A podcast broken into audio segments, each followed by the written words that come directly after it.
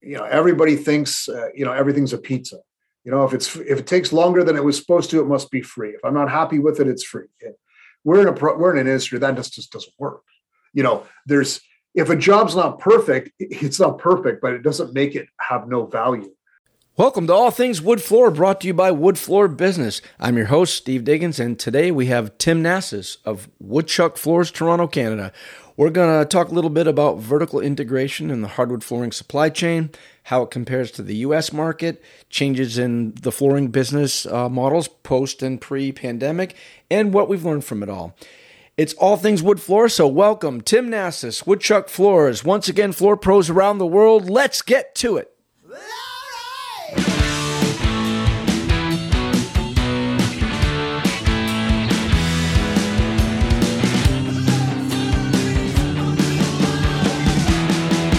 All right, Tim Nassis, Woodchuck Floors. Welcome to All Things Wood Floor. Hey, Stephen, how are you? Good. Finally get a chance to meet you. We've spoken and have a chance to kick a lot of this off. Um, did you recently, was it this year or recently, that you guys won with Wood Flooring Business Magazine or you uh, got a, a, retailer award?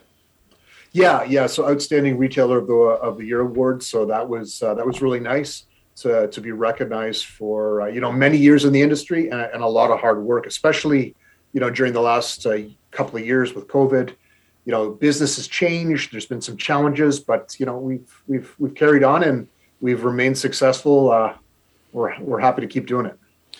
And then you're well. Let's see. So I looked online. I think uh, you and was it your brother took over in 2007. Yeah. So you know, my dad's retirement was uh, was more like a military coup. Um, as in a lot of uh, a lot of people that are in family businesses, they can relate to the fact that there's some butting of heads, as it were. So, um, my dad was about uh, just about 60, and uh, we sort of came to the conclusion that it was time to to make a transition. Uh, he had been doing it for you know, since 1970. He'd be working 60, 70 hours a week, and we just decided that uh, we'd change reins. And uh, so his exit was clean, um, well, as clean as it can be and so I took over with my brother. But I'd been working with my dad since I was, you know, 13, 14 years old. So. You say you started in what, 70, 1970? Yeah, the business started in 1970. Um, and I started with my dad when I was, you know, 13, 14 years old, uh, summer job. Uh, it was, yeah, it's had a lot of experience in the industry. It was actually a funny story when I worked for my dad. The first time I had a summer job, I worked for my dad and you know, as kids do, you get back to school and we were we were sitting around with my friends and they were like, well, yeah, who had a summer job? How much money did you make? You know? Um, and some of the guys, well, I made 1500 bucks. I made 2000 bucks. I'm like, oh, I made six and a half thousand dollars. Like, oh my goodness. Like you must have been making like 15, 20 bucks an hour. I'm like, no, I made $3.25 an hour. Uh, I was working 60, 70 hours a week, no overtime minimum wage at the time was 375 so i was working for my dad making 325 and well wow. litigation is still in progress on that one so well, yeah you, you, said it was like a coup doesn't sound like you left quietly yeah well it was uh, yeah it's it, the challenges of family businesses are certainly uh, there I can sympathize with anybody's that's a second or third or more generation of family business. It's hard to make it work. How was it when it was set up with your dad? Was it did, was it retail because there was no internet or anything? Was it was it so install? My dad, yeah. What was the profile? My dad basically started uh, as an installer and a finisher. Um, he worked for one of the bigger companies in Toronto, uh, as a lot of guys did then. They they worked for five or six years. They went on their own, um, and he just he grew. He went from him uh, him and a helper to him uh, a couple of helpers in the garage. We bought our first location down in the south end of Toronto there on Raleigh Avenue uh, in the sort of early mid 80s. Uh, yeah, and we he expanded from there. Um, we we used to do a, primarily sand and finish installations, um, but then when I started working for my dad, I kind of said to him, I'm like, you know, we're buying all these uh, these sundries, these supplies. We're buying flooring. We're all buying from either the manufacturer or in that case, of manufacturers, we were buying direct from for sandpaper and urethane and wood. Uh, we were the first dealer in in the GTA in the Greater Toronto area for Bruce. We brought pre-finished product to the market. Uh, old, you know, That's C8, C9, mm-hmm. uh, wax finish, heavy bevel. We, we sold truckloads of that stuff H out of our series, little location. H block, D4, D5. Yeah, exactly. Yep. All of that stuff. Light and natural. So, but at the time, I suggested to my dad, it's like, why don't we start, you know, selling those supplies, you know, the urethane and everything like that to some of the smaller guys. Um, and he was like, I don't know, grunted something in Greek and didn't say no. So I produced my first contractor price list uh, back then, and I, I, did it on Lotus One Two Three and printed it on a daisy wheel printer. ran it ran it through the uh, the biggest photocopier probably that's ever existed, and that was it. It was our, our kind of our pro shop and our our contractor sales were born. Maybe in Greek he was saying vertical integration. you were one of the yeah, you were maybe. the one of the first to go down that route. You were looking in both directions. Was it um who was involved at the time? Was everybody? Was just you and your brother, your dad? Did your dad still hang on with you guys? Um, yeah, I mean that was back in the early times. I mean, I, it was me working for my dad. I, I left high school. I, I, started working for him uh, directly out of high school. Um, you know, I don't know. I, I, I didn't go to college. I didn't go to university. It, it was didn't seem to make uh, mathematical sense to me. I, I sort of knew what I needed to do. I, I learned on on the fly, and I was getting paid for for doing something as opposed to paying somebody else to teach me something. So, you know, just kind of went that way. I read online you, you had posted that you have a PhD in common sense. Those are the uh, yeah. boy you can appreciate those people. Please, I don't care where you come from. I don't care about your degree, your background. Yeah, you know, education is super sense. important, but yeah. you, you know, experience always beat what you can read in a book, right? I mean, if you found a doctor that said, "Hey, I've read every book about your condition, but I've never actually done the surgery," you probably wouldn't trust him very much. So. no, you probably wouldn't. So that was a lot of hard knocks, and then um, did did you you have to you physically got out installed sand finished edging staining all that yeah you did yeah. as a as a kid that's uh, that's what i was doing you know 15 16 17 18 years old i was out uh, on the tools uh, with uh, the rest of the, the guys that my dad employed, all the, all the tradesmen. Uh, that evolved eventually into me doing more uh, more estimates. I would go out and, and, and, do our estimates in the estimating department, give people pricing. Um, and then as things grew, you know, I, I came sort of off the road. Our, our retail wholesale business was really growing. So, you know, working the showroom, uh, started, you know, just gradually you start taking over more responsibility, you know, doing the buying, um, all that kind of stuff. So yeah, it was. Back then, did you get your own? Did you did you get your flooring from a distributor, or how did that work? So the Toronto market was kind of um, a little unique. There wasn't a lot of uh, f- true distribution channels available to uh, to to us. So a lot of the big retailers, uh, there were maybe five, half a dozen of them in the Toronto area at the time we were buying uh, or doing enough volume that the manufacturers were dealing directly with us. So we were buying with unfinished. We were buying uh, directly from the mills. We were bringing it in from the states um, with sundries like urethane, Fabulon, uh, old oil-based finish, sandpapers from Norton. Uh, all that stuff was coming direct from the manufacturer, and we were we because we had a, a business going. We were reselling it we were able to to keep the volumes up. The, the manufacturers were happy with us, and you know that's kind of remained to this day. So we do sell to retail, but a lot of our business is that wholesale contractor or small builder type of business, um, where we where we give them the supplies and then they handle their own installation or finishing. It's funny when I started out, I had a boss that was the North um, North American uh, representative for uh, Tri-Pac, which was Bruce at the time. It wasn't an Armstrong yep. thing. And he used to have this saying in distribution where we are. He'd say, you know, you can't be a little bit pregnant. You can't sand and finish floors and then go settle the play. He goes, well, unless you're in Canada. so there's yeah. a lot of companies like yours. You you're integrated forwards and back selling to the locals, but buying from the mills. Is that something that you you can still do today? It doesn't happen here I mean, it barely happens here. If you're buying in that capacity, it's from smaller mills, et cetera. But can you still do that up in Canada? Does that work? Uh, yeah, certainly. I mean, we don't do as much unfinished in the last couple of years as we used to. But when we were, we were buying it direct in trailer loads out of the out of the mills in the U.S. We were buying, bringing it out of Wisconsin, and yeah, it was full trailer loads. I mean, we when we when we resold uh, flooring like unfinished and stuff like that, it was because we invested in it. You know, we were being, bringing in sixteen thousand feet of, uh, of mixed widths. You know, you know the the mills always want you to keep the uh, the mix there, right? You don't you can't take all two and a quarter select and better. Correct. Um, and you know we did that. We were we were we're doing a couple of trucks a month, and we were bringing it in. The volume was there. So, and that's still something we do. We don't do as much of it just because unfinished has gotten so costly. Sure. Uh, by the time you put the sanding and finishing on it, you know, and people also want, you know, they want seven inch hand scraped white.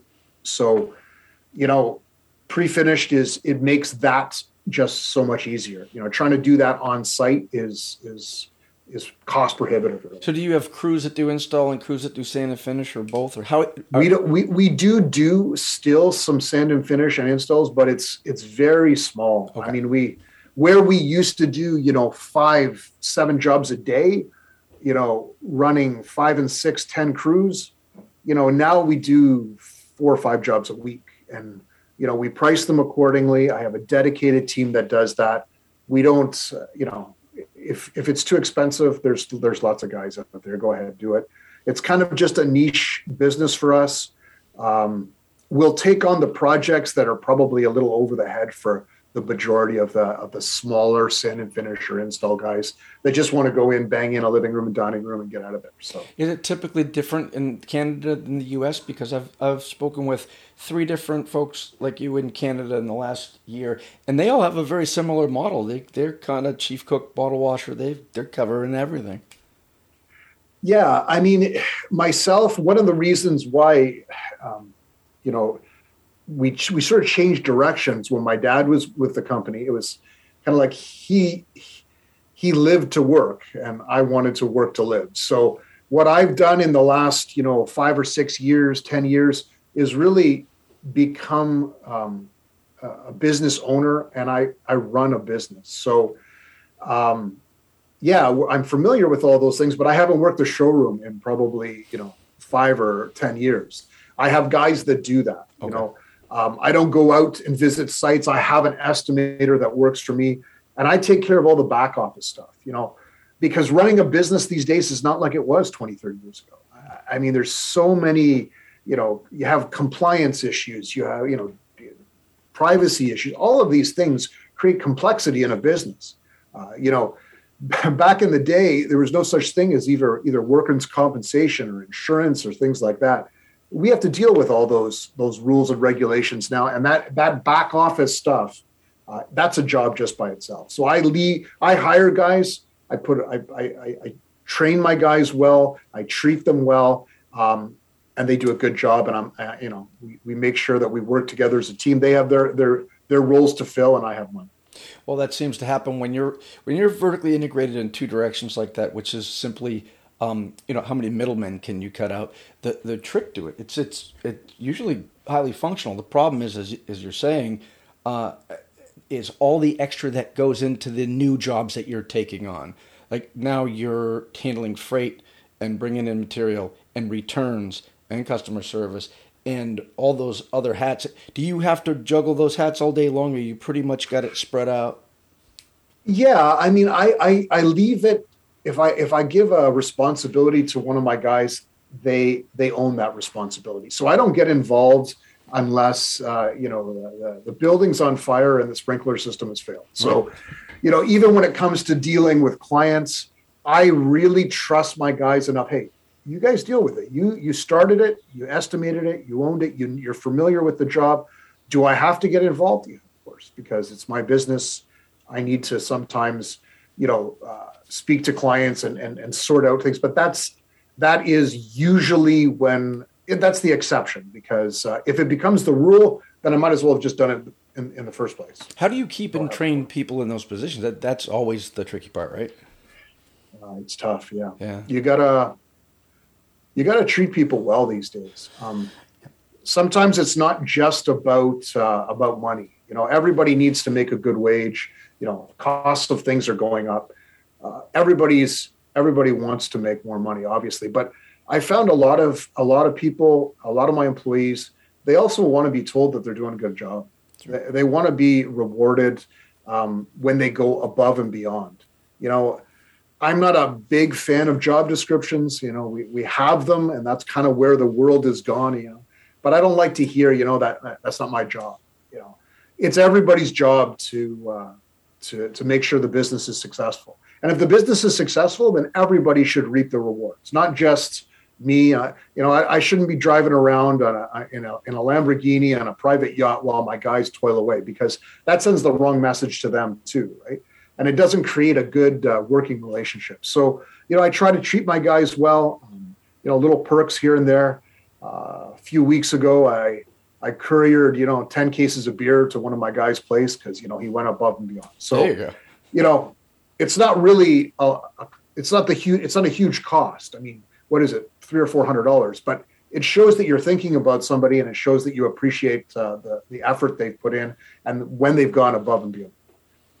Now that makes sense. Like you said, that's the biggest problem in our industry right now is is not well. It used to be getting qualified people. Now it's basically getting people, uh, and yeah. you're hoping to take your your better, more trained people and have them somehow be shadowed by the newer people because they all want to learn. But you, you know, flooring, I don't care how ambitious you are, you're not going to learn that in a day or two or overnight or a year. You might learn. It might take you that long to learn how to sharpen a scraper or clean a corner, but then you get onto the machines and the equipment.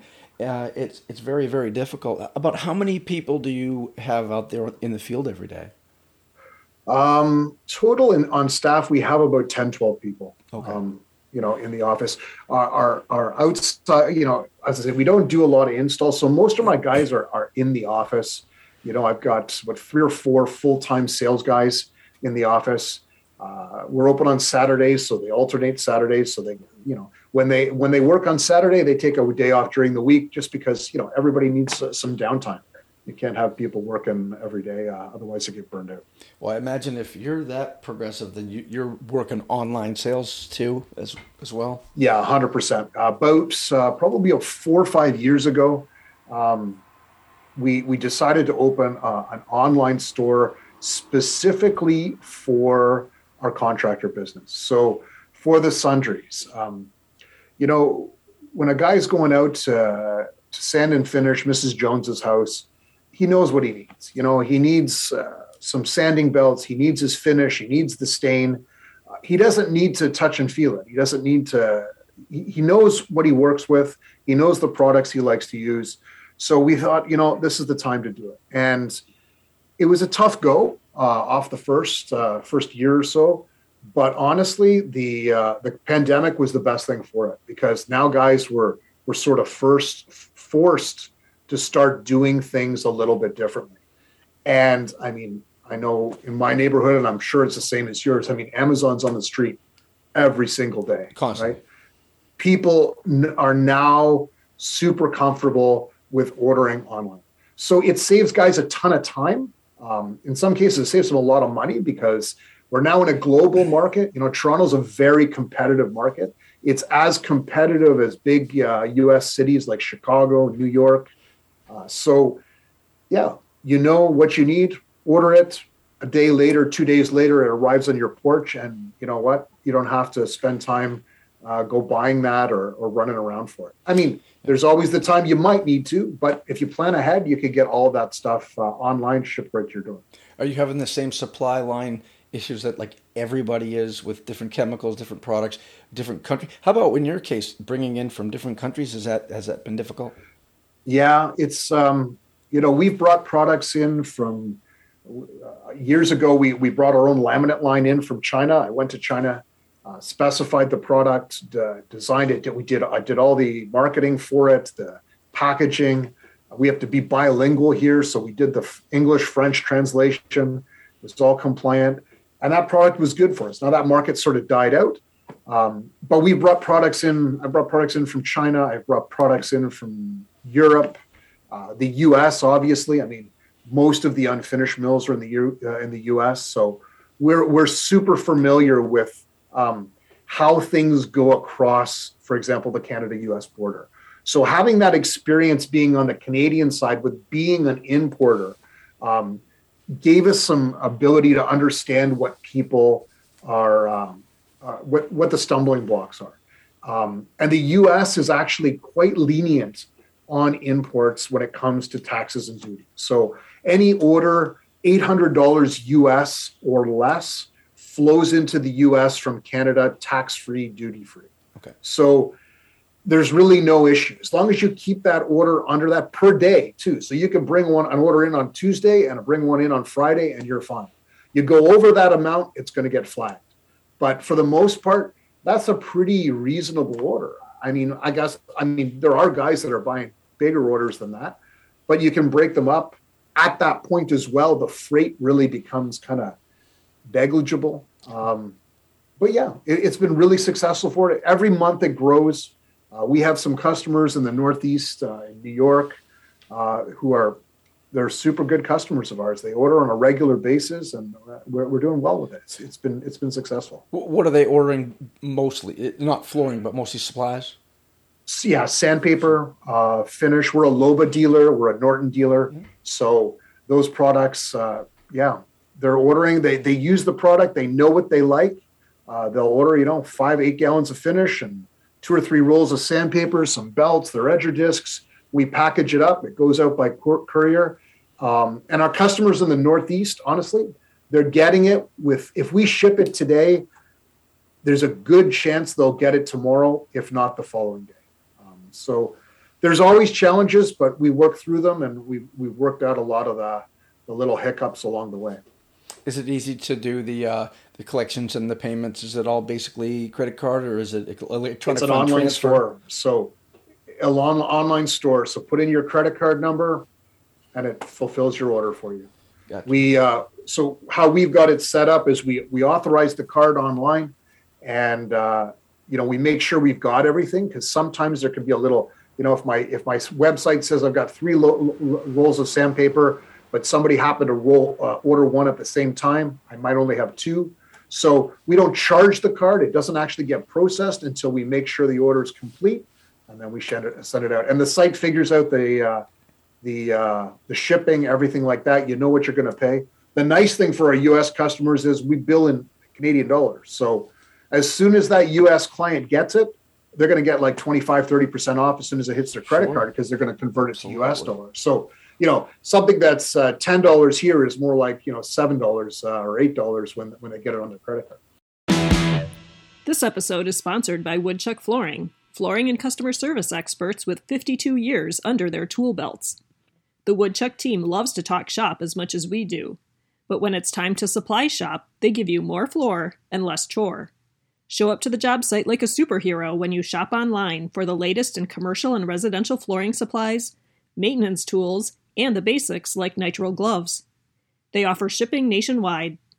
Get 15% off your first purchase of all the best quality stains, finishes, and supplies you need to activate your installation superpowers with the code We Can Be Heroes. That's one word, all caps, We Can Be Heroes at shop.woodchuckflooring.com. That's it for now. Let's get back to Steve Diggins' talk with Woodchuck's own Tim Nassis we had done an article with you in it about um, your company, and it was in Wood Floor Business Magazine. And um, I, I, know one of the bits of advice, and I agree with you, and this is in business and anything, was you had said, you got to make sure you have the right people in the right places. Yeah, I mean, don't don't overlook. Uh, sometimes you know you'll you'll hire a person and they're they're they're good, but they're just not the right fit for the job. Is there another place in your organization that you can use them? or if somebody's got some experience, keep that in mind and move them into it. Don't be afraid to give people responsibility. Um, you know, good, good, hardworking people out there uh, sometimes are, are held back because there's nowhere to go because it's a small organization and the boss wants to do everything. I, I realized a long time ago, it's true. A lot of business owners will say, "Hey, you know what? But nobody does it like me." You know, if I do it, it's going to be done right and it's going to be done better. And you know what? That's absolutely true. But what I've learned is if I get somebody else to do it and it's maybe only 85, 90% of what I would do, well, that's okay because I didn't have to do it. Sure. So I can do something else. So if I want to finish at four o'clock, but I still want the job done the same as I'm going to do it. Well, I can't have both. But if I get somebody else to do it, yeah, maybe I can take uh, Friday afternoon off because there's cost to doing business. And as you expand a business, let's face it, you can't you you can be you and a helper and do everything else. But you know, as you as you get bigger, we've only got two hands and two feet and so many hours in the day, so we can't do everything. And when you try to do everything, well, then you get a breakdown. You know, you get a breakdown with your health, or you get a breakdown in your family because something's got to give, right? So it, it's important to strike that work-life balance for yourself, but also for your employees.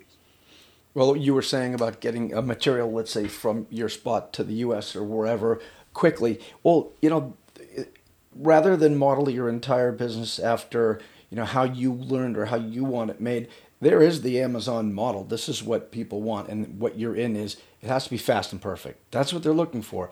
Something fast, get it to me quick. Here's my money, and I don't want to return it. Let's let.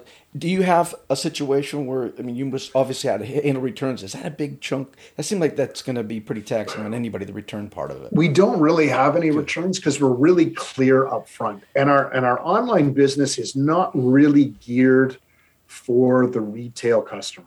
It's not really geared for the DIYer. It, it's geared for the wood flooring professional. Pros. So, you know what? If you order four quarts of uh, antique brown stain, and it turns out you need chestnut, you're probably just going to keep the, the quarts of the antique because you're going to use it eventually. Sure. You know, you buy a, a, roll of sandpaper, you use a roll of sandpaper. The guys are used to that. Um, we're not selling, you know, to Mr. and Mrs. Smith where they're like, oh, you know, I, I have an extra gallon of finish, I don't need it.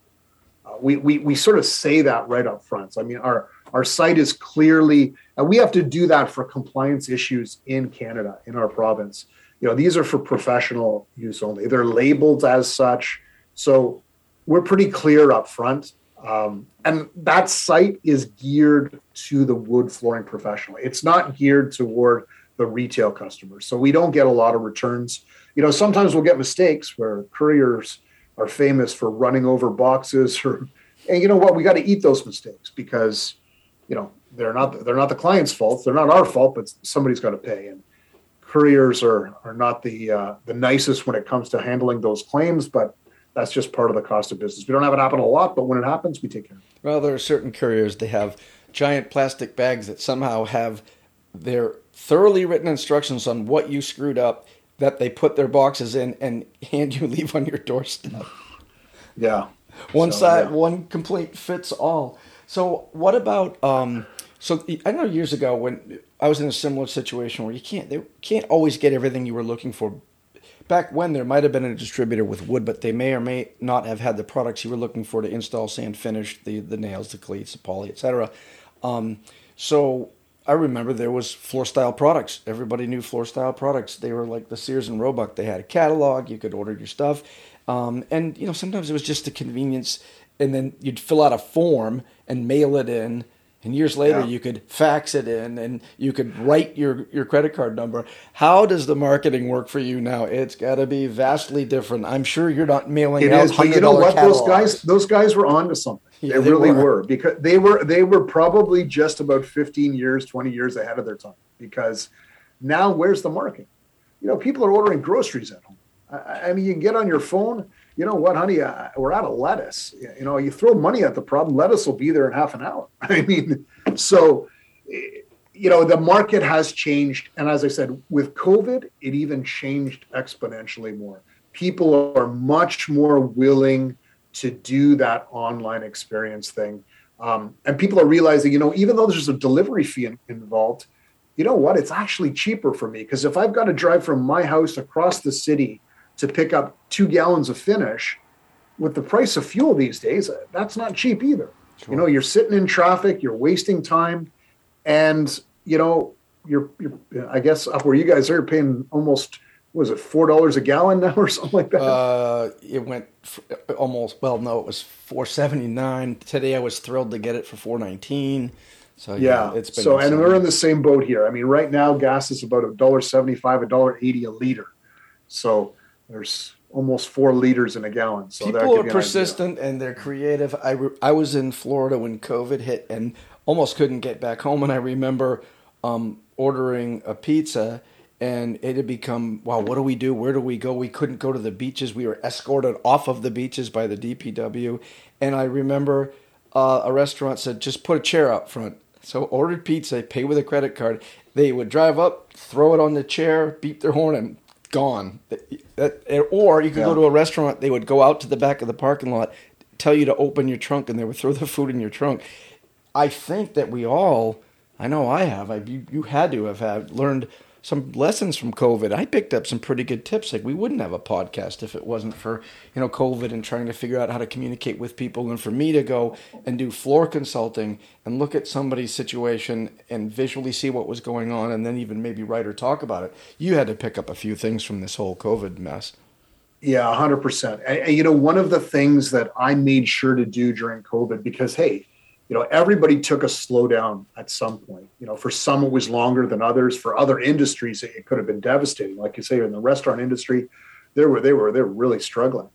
But you know here the government did pass out a lot of free money. You know they tried to support small and medium sized business and you know whether you agreed with the policies or you didn't there, there were funds made available to small businesses. And, and and that happened here too but during that time, our sales were down, but I gave all that money back to my guys. I, I topped up their salaries and everything like that to make sure that they weren't going to take a hit because I knew at some point the market's going to come back. And if you if your guys are upset with you then, then you're starting all over again. So, you know, I could have put that money in the bank and maybe done stuff. But we did, you know, even we did some showroom renovations. I got my guys; they weren't doing anything, so we did a big showroom renovation. It needed it. We took that time, um, and I, I, made sure that they had work, even though we really weren't had, didn't have a lot of revenue coming in, or at least not as much as we did, uh, you know, pre-pandemic. So that that was important, you know. But learning that, making sure, and we also spent money on marketing. We continue to spend money on marketing because the first name that's going to pop into somebody's head when things turn around is going to be the one they've heard when times are tough. So you said marketing's like air, correct? Yeah, it is. I mean, you always need it, right? You, yeah. you, you can't do without. Sales is always blaming marketing that they don't have uh, any sales, but you, know, you need to market 100% every day, all day it's always the first budget to get slashed, and I never understood that. You know? Well, it was the biggest joke in college, right? They said, "Well, if you don't know what you're doing, just declare marketing." And I remember running business with my father, then my first business, other businesses, and businesses that I watched that had everything. When they suffered and struggled, it's because they had the philosophy, "Well, we're making so much money, we don't need to market." And then when they had no money, they said, "We have no money for marketing. You've got to be in the consumer's mind at all times." And I've seen some incredibly brilliant people start practices, law practices, medical practices that fell apart because they don't know how to bring in business and maintain customers. And I, I, believe it was you that said, you know, people are your greatest asset. That's a, that's exactly what you're talking about. Yeah, they are. I mean, everything really at the end of the day is a people business, right? Sure. Um, you know, th- there's somebody at the end who's a person who has likes and dislikes and a personality that's going to buy your product. So the, on the other end, you've got people that work for you that have likes and dislikes and personalities, and they're trying to sell them a product. If the two people aren't working together, then the product's not going to change hands. So you, you got to make sure uh, both ends, the people on both ends of that uh, equation uh, are, are, are, the right fit uh, for you. And sometimes that might be just telling a client, you know what, this job's not for us. Uh, I, I've learned that so many times. You know, you get these big jobs, but you when you a lot of the times when you feel you know what this job just doesn't seem like it's going to go well uh, in my experience just let it go. Because yep. if it doesn't if you don't start with the if you if you're not gelling with your client and you're having disagreements before the contract's even signed it's not going to get any better. Well isn't that the, that's a real biggie it was when i was in retail too it's, it's just meeting customers expectations sometimes they're very unrealistic or they're not technically sound or that that's got to be difficult for what you're doing. There are different levels of expectations. Yeah and these days too we live in an instant world. We live in uh, well we live in a world there where is there's companies like amazon there's companies like costco right? And they're just like well if you're not happy don't pay us you know just take it it's free. Now you know, everybody thinks, uh, you know, everything's a pizza. You know, if it's if it takes longer than it was supposed to, it must be free. If I'm not happy with it, it's free. We're in a we're in an industry that just just doesn't work. You know, there's if a job's not perfect, it's not perfect, but it doesn't make it have no value. Uh, so it's not going to be free. And you know what? Sometimes we don't get it right, and we need to own up to our mistakes, and we need to compensate a customer for something that went wrong. But the problem is, so many customers today just the, the, the distance between what they think the job is worth at the end and what you've charged for it are vastly different. You know, um, you know, so I had a client uh, a little while ago, and you know, the the job wasn't perfect, and they expected all their money back. But it's I'm trying to explain to them, the job does isn't perfect, but there's a long way between perfect and va- like no value. You're saying it's worth nothing just because you're not happy. Right. That's that's a really hard road to cross when you get there. You didn't come back and remove my and put my refrigerator back, so I I don't want to pay for the entire floor. We have, we have people do that. They they won't pay their invoice or their bill. They say because well, I have a box of wood that I want to return. I want you to come pick it up. Well, we know we're, yeah. politely we're not. we a had a, we had a we had a client uh, a few years ago where we we hooked up the big machine and instantly power no power and my guy goes down in the basement. There's literally smoke and flames coming out of the panel. Now, we haven't touched the panel. We haven't done anything with the panel. We've simply moved the stove out and hooked up to the stove. So the guy pulls up the panel, shuts down the power, call the client and say, listen, you, have got an electrical problem in your house here. There's some kind of faulty wiring or something. You'll need to get that attended to. So anyway, they weren't happy a week goes by, two weeks go by. They wanted us to pay for the food that was in their freezer that didn't have electricity. And they're telling us we tried to burn their house down. Right. All we did was plug something into a wall. We did you the courtesy of going into the basement, turning off the main electrical panel so that your house didn't burn down, but somehow we're responsible. So, well, yeah, you said it tough. when we were kids. Remember, the, the policy in any store was uh, you break it, you pay for it. And I remember I was in industrial sales and uh, hardware, and, and when I was a kid before I get into flooring, and um, this place opened up the road called Home Depot. Actually, it was there were several before that, and it evolved into Home Depot. And I remember I, I bought a toilet, I was installing it, and I, I tightened it before I had filled it, and I tightened it too much, and I broke it. So I brought the broken one back and said, "Here, I need this." And he goes, "Oh yeah, just go, you know, throw it on the pile." And I got ready to pay for a new toilet. They, no, free. They just gave me one. Eh, don't worry about it. We'll throw that in a pile.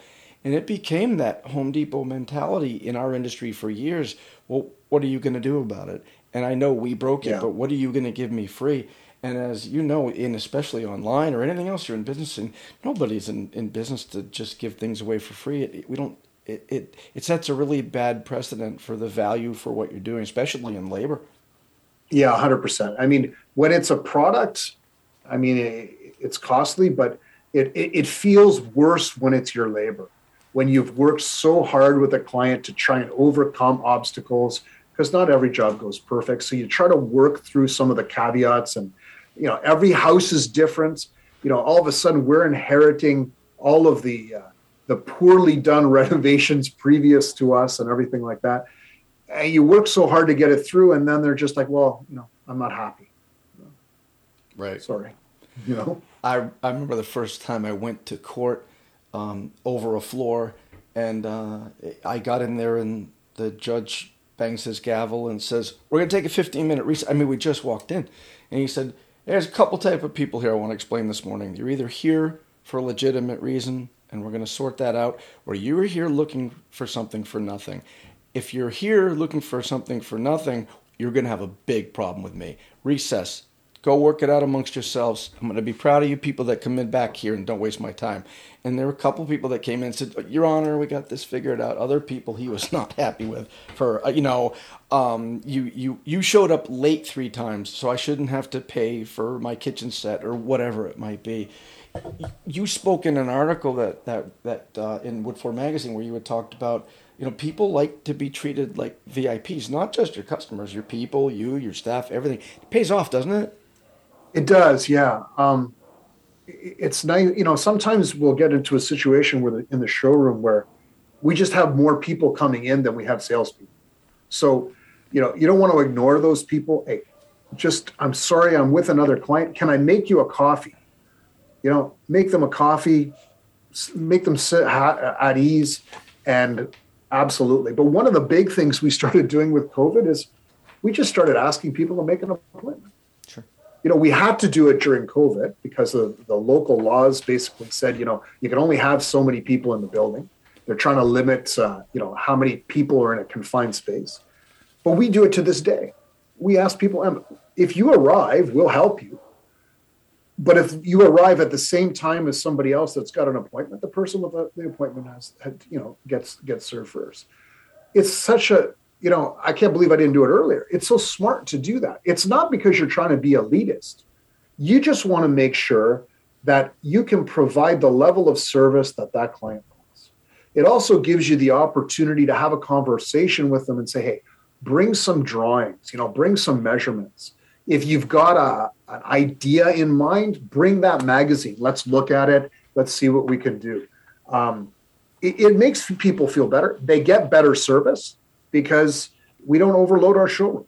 You know, we can stagger things. If people were planning on coming at eight and you tell them, hey, I've got two customers, eight, can you come at nine? They got no problems with that. Do and everybody's happy. Do, do you need a large facility or is it just you? You, you no. wouldn't know, right? But it, it's a function of, you know, on a Saturday afternoon in the summertime, for example, uh, I got two salespeople that work every set. So two customers come in, they're both occupied. Now I can put four people on, but then I have some days where I've got two guys sitting there, you know, surfing the internet. It happens. We're slow. I'd rather them use their time more wisely, but it is what it is, right? So you, you don't know how busy you're going to be. You know, it, it's always the same situation. You know, it, they say if it rains, it pours. If things don't, everybody that's run a showroom is experienced. You know, I got 15 people in the showroom, and then I got four hours of nobody in the showroom. Sure. We just try and spread that out a little bit, make sure that everybody gets the time and, and uh, uh, attention they need. Everybody feels like, hey, they're important. I mean, you know, we took time just for you. For your online customers, do you have to carry a large inventory? We always have. You know, we're in a very competitive market. Sure. Um, a lot of people don't realize that Toronto is the fourth largest city in North America. So Chicago and Toronto are they go neck and neck for number four as far as population in all of North America. So we're a big city, um, and to be competitive in a big city, you need to be priced right. So we've always been volume buyers. You know, for all of our sundries, we we place bulk orders. We do our best. I mean, these days prices are going up so often. We try to stay a, price increase ahead. It saves our, our, our contractors money. It saves our clients money, but it also allows us to, to to be competitive with the other guys in in our big city. So, do you have to do a lot of deliveries or no? Um, if we do deliveries, we always charge for them. So our local deliveries, we just market up 5%, 6%. Sure. We've got some good local delivery guys. You know, I know a lot of flooring companies do their own deliveries, but, you know, there's always one of those things where you assume liability as soon as you start doing, you know, deliveries. And there are delivery companies that are insured as delivering companies. You know, sure. when they when they pull bring that six foot box or seven foot box into the living room and knock over the Ming vase, their insurance covers that. I'm a flooring guy. My insurance company's like, well, why were you doing a delivery? You're a flooring sure. guy. So we leave that to them. We have, I mean, we do do it in a pinch. We have, you know, delivery vehicle. We have a guy that can do that. We do pickups as well. But that's where, you know, that's the emergency situation. I don't have a guy out there that just does deliveries. Um, there's guys that do that and they're good at it. Let them do it. And then we just pass that cost on to the customer. We're in the, um, in the industry, uh, let's say in the wood flooring registry, et cetera, where do, where do they plop you as as distributor, retailer, wholesaler?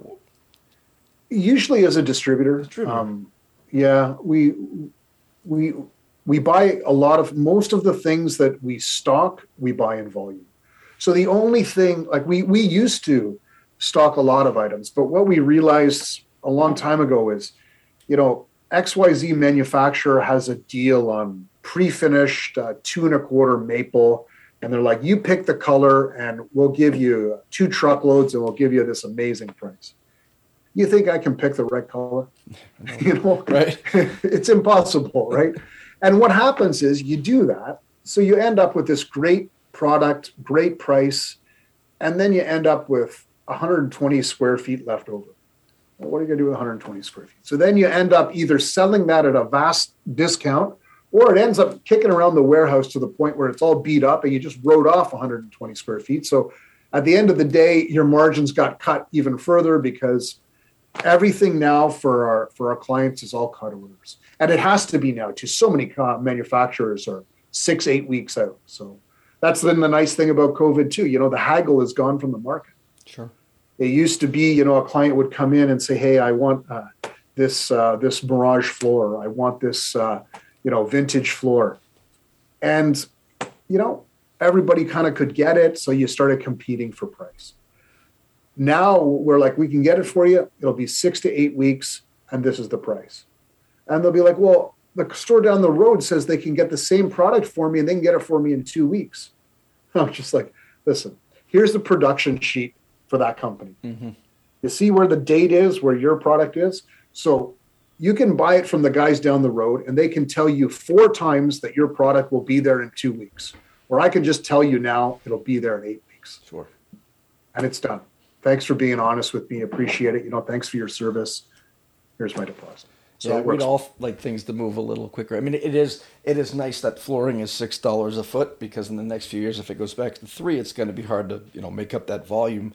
But I think one of the things we've talked about, I think has been fantastic, is for decades and decades, flooring people worked for about a dollar to a dollar fifty a foot. Some people a dollar seventy-five, and finally, three fifty, four dollars, five dollars a foot, which they do get in metropolitan areas like LA and DC, etc. But you think when this goes and, and flooring moves back down to something like a, the 359, 360 level, etc., these guys are not going to drop their pricing for the first time for their trade and their craft, which no one is out learning. They're getting paid well for it. God bless. Yeah, it's always it's always boggled my mind. You know, um, being a wood flooring guy, of course, anytime I did a house or my family did a house, yeah, we do our own installations. Of course, why wouldn't we? right? But every time, you know, I need a, I need some ceramic done in my laundry room. I do some ceramic in my kitchen. I'm not a ceramic guy, so I know guys in that trade, so you don't call them up. How much a square foot to install this my ceramic? Oh, five six dollars a square foot. like, I know it's a different trade, and maybe there's a little bit more work, but not that much. I'm charging two dollars a square foot to install a, a, wood floor, and you're charging five dollars, and it's more now. Five dollars a square foot to install tile. I, I don't understand things here. Sure. You know, you're right. You know, wood flooring has, for some reason, always been the the, the low margin item, and I don't know why. I mean, flooring installers are tradesmen like anybody else. Um, you know, anybody can swing a hammer and use a table saw, but not everybody can put down, you know, a seven inch wide pre-finished floor in a, you know, in a kitchen around cabinetries and you know a lot of houses these days, you got curved staircases. You can tell the bad installers, you go in there and the quarter round's cut in 12 different pieces to make it around the corner. You know, gaps uh, all over the place. But it takes them 30 test cuts to figure out the right angles on a compound miter. Uh, yeah. Yeah. You know, and you can, you can be a, a fine wood craftsman and probably navigate putting in a floor, but don't, don't tell me you're going to learn to sand overnight because that's a disaster. Yeah, sand and finish is. It seems like it's always a moving uh, target. You know, just when you think you you figured out the the latest uh, um, fail on a job, you get one that you've never seen before, and you've been doing it for 30, 40 years. It's yeah, sanding and finishing of, is a, a, amazing stuff. I do a lot of flooring mysteries with with floor business and online, and it's because they just don't stop coming. That there's always somebody finds a new way, and you know you give them credit. They're they're really out there trying and they feel not only they confident, but now they have the internet, so they know. Well, I'll just watch on the internet. But a lot of what's on the internet isn't even right. Uh, there are people with hand Makita belt sanders cross grinding a floor. They're going to do the whole floor on their hands and knees, and then you see somebody with a tilt sander and somebody. Uh, I've seen professional shows where they're sanding and edging, and you see a little belt sander. They cut to the commercial, come back, and you know somebody had an argument because now there's an industrial edger in the corner, and the room looks great, and nobody's explaining where that edger and the guy in the back that knows what he's doing just came from, because that is not the guy that started the project. no, understood. I, I, mean, I've seen some pretty crazy jobs, and yeah, it's. So I've seen I've seen people that have had three quarter inch flooring, resanded and refinished. It was only the second time it was ever done, and that floor needs to be ripped out because the the gouge marks in it and the sander marks in it are just so bad that you'd be there for a month and you'd lose half the floor just trying to get it get it, get it flat again. Oh, I once put my equipment in my my father's house and I said, "Oh, I'm I miss I was missing a few things." So I went down to to get some more supplies. I came back and he was saying he had my sander, he was sanding the floor. No bag on it, no headset. And you know what he's doing? He was like it was a Hoover. He's like, the drum is full bore down. He's going left, right, 45, 15 degree, all over like like he was vacuuming a carpet. It's just eating flooring everywhere. And you know how he stopped the machine? He shut it off and it just wound down, grinding into the floor. Yeah. Uh, I'm like, Dad, I got, I got this. now I really don't got this because I have to redo this whole floor now. So yeah. we, we've seen a lot of crazy stuff. You wear a lot of hats at what you do of everything that you do, is there part of your job and your business that's your favorite part to do that you focus in on every day? I really like the market. I like marketing. Yeah. I, I like I like delivering the message um, about what we do. I, I, like bringing products to market too. I've had some experience. You know, we need this product. Um, we want to bring it to market. We're, we're, we're going to, you know, when I did uh, that laminate line from out of China, you know, I spec that product. I learned a lot about how to design a product. A lot of it's a lot of marketing too because you're you know you're developing a brand. We developed a whole brand uh, on what it would look like, uh, everything like that. I, I, like that aspect of the business, and, and I, that's why I'm passionate about marketing because it's important. You know, if you don't, if you can't stand out from your competition, uh, you're only going to go so far. You're just going to get whatever falls off the table. But if you if you can communicate what you do better or communicate what you do better than other people you're gonna you're gonna be at the table and you're gonna be you're gonna be eating uh, eating with the rest of the big boys. But otherwise you're just taking whatever falls off. In your e-commerce what's your what are your go-to tools? Uh, social media what, what, what is the package that seems to work the best for you or what are you using? Digital is really the way to go. Um, for a lot for a long time probably for 15 20 years in our local area we promoted our business and we built our brand uh, using radio advertising. And i just about i guess about a year ago i just decided you know what? We're not going to do radio anymore. But you know what we're doing? We're doing we're doing radio advertising on the digital platform. So if you have a spotify free account well that's where you're going to hear about us because we're doing radio ads in there. And the nice thing about digital, it's so uh, versatile. You know, that's why podcasts have become so huge in the last five or six years. Um, you know, some of the big guys out there, the big uh, Lettermans of the world and stuff like that, they're doing podcasts because they can sell a 30 second ad five times on the same place in the same podcast. You know what? We digitally we know we have a thousand user listeners in New York, and we have a thousand in in California. We're going to sell that same ad space to both California and to New York. Sure. Um, but as a as a as a as a person that's investing in that type of advertising, I can be super specific. I can say, hey, you know what? I want to I want to market my business to this specific area of uh, of Toronto by postal code by you know people's IP address shows up. It doesn't tell them exactly where they are, but it gives you a geographic area. So for big name brands, you know, they can say, hey, you know what? Our product's doing great in these five states, but for some reason we're not getting any traction in wherever Utah. Well, they can digitally advertise just to Utah.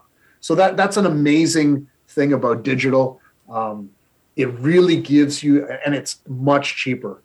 I mean, we we can do exponentially more advertising uh, digitally than we could with just the traditional, you know, radio print sort of advertising. Everything's at everybody's convenience. I was uh, watching an interview about like late night wars, you know, all the different late night shows, and they were asking, why don't you uh, folks seem to be attacking and going after each other? And they'd say, well, I watch so and so's show, and he watches my show because we don't have to do it at midnight. We don't even have to use those time slots. We create them, we air them, and people don't even watch them. They wait till it's at their convenience, or they wait like a Saturday Night Live. They wait to hear what the crowd response was, and they say, Oh, you really got to see what happened last night, and they can go watch it at their convenience. It's target marketing. There's a lot that they can do with that. Absolutely, yeah. No, it's fascinating what you're able to do today and and with the change. What is it like with you competitively where how how do you handle that? Is there a lot of it or there really like you said it's there's it's there is. I sort of got to the point quite a while ago you know early on when i was you know when i took over from my dad you get a bunch of you know industry guys in the same room um, some of which are your competitors and everybody's like hey are you busy? How are you doing? Everybody's worried about you know, are they doing better than you or are they doing, you know, where do you fit amongst everybody else? You know, I've just gotten to the point where it's like, you know what? I'm confident what we do is good. I know what where I want to be. Put your head down and go there. Sure. I mean, if it's not working, change. But don't be worried about everybody else, what everybody else is doing. You know, it's like running a marathon. If you're focusing on the guy behind you or the guy to your right or the guy to your left, you're not going to make it to the end of that race. Focus on yourself and the finish line and get there. You know, we want to keep up to date on industry trends and things like that, but don't over, don't be overly worried about your competition. It doesn't breed a good business. You know, if you're looking across the street and the guy across the street's 20 cents cheaper and you're 20 cents cheaper and the guy down the road's got a this product and you're chasing that product, you're, you're just going to yeah, you frustrate yourself and, you know, end up with less money and more headaches at the end of the day. Do what you want to do, do what you feel is going to be good for your business. Choose the product lines that you feel you're going to get the support from and just do it and charge what you need to charge. And you know, if you need to adjust, you adjust, but don't don't need your and all decisions that are made on a knee jerk reaction. Like I said, you know, the guy down the road's got the same product for 50 cents cheaper. I'm going to drop my price. Right. No. It, you know, it, it doesn't work at the long term. When it, you know what, you'll never go back. Once you head down that road, there's no turning back from that. Well, you know, yeah, and it's it's not the kind of market we wanted to be in ever. So no, you know, uh, Tim, we had talked on the phone a couple times. I said, well, you know, don't worry about it because we're only going to talk ten minutes, and I told you when we're done, it'll be an hour and ten minutes. Um, I appreciate you coming on with me and talking about woodchuck. Let me, can I run through some just quick fire questions and then we'll sure, wrap it up. It. And I'm going to throw Absolutely. them at you. You answer them as quick as you can. And they go something like this If you weren't in this industry, what would you have been doing? Um, to be honest with you, I probably would have been a photojournalist. I like excitement, I like adventure, and I like taking pictures. So I'd probably be a photojournalist. How about um, anyone that you respect and admire from the industry over your years in it? You got a guru there or, or a mentor? You know what? I, have never been one to really um, be, you know, I, I, my brother's always making fun of me because we'll be in Toronto and Toronto's a big city and there's a famous person. I don't even know who that is. You know, I always just keep it to myself and the people around me. And you know what? If I respect you, you'll know it. And I don't know. I, I, I don't really get too involved in who's doing what. You know, just have your own mentors you know, my dad was a great mentor. He's the hardest worker I ever knew, but I learned a lot from what he couldn't do. And he wasn't the greatest business person, but I'm telling you, that man had the best work ethic that I could ever find. So from, take positives from people you know, but also learn from their mistakes because that way you don't have to make them. Gotcha. Is there something that it, you would like to change in our industry? Um, I'd like I, I notice online a lot where um, you know, a lot of these online forums, people are bashing other people's work. You know, a client will will put up a floor and say, "Hey, uh, would you guys accept this floor?" And everybody's like, "No, no, that floor is crap. I would never leave a floor like that." You know what, guys? Next week it's going to be you whose pictures of a floor are up there, and the full story's not there. We're all on the same team. Let's let's realize that. You know, we all have good jobs that we're super proud of, and we all have jobs that hey, it didn't go quite perfect.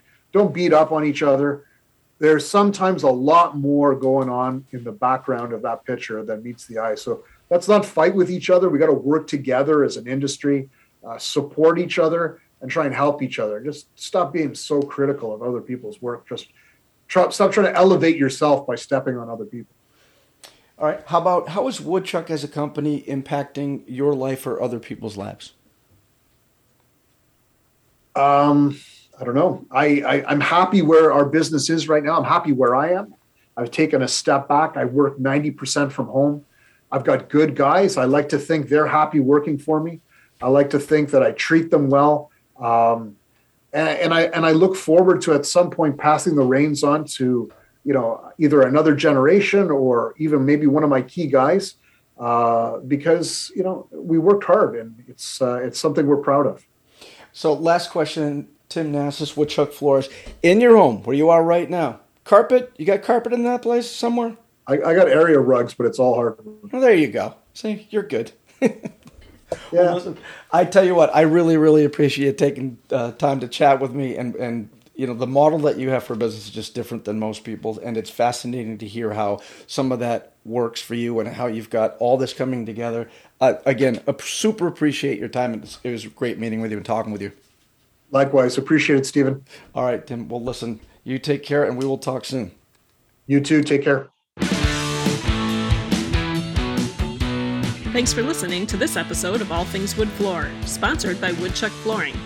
Flooring and customer service experts with 52 years under their tool belts. Before you go, don't forget to rate this podcast and subscribe so you don't miss a single episode.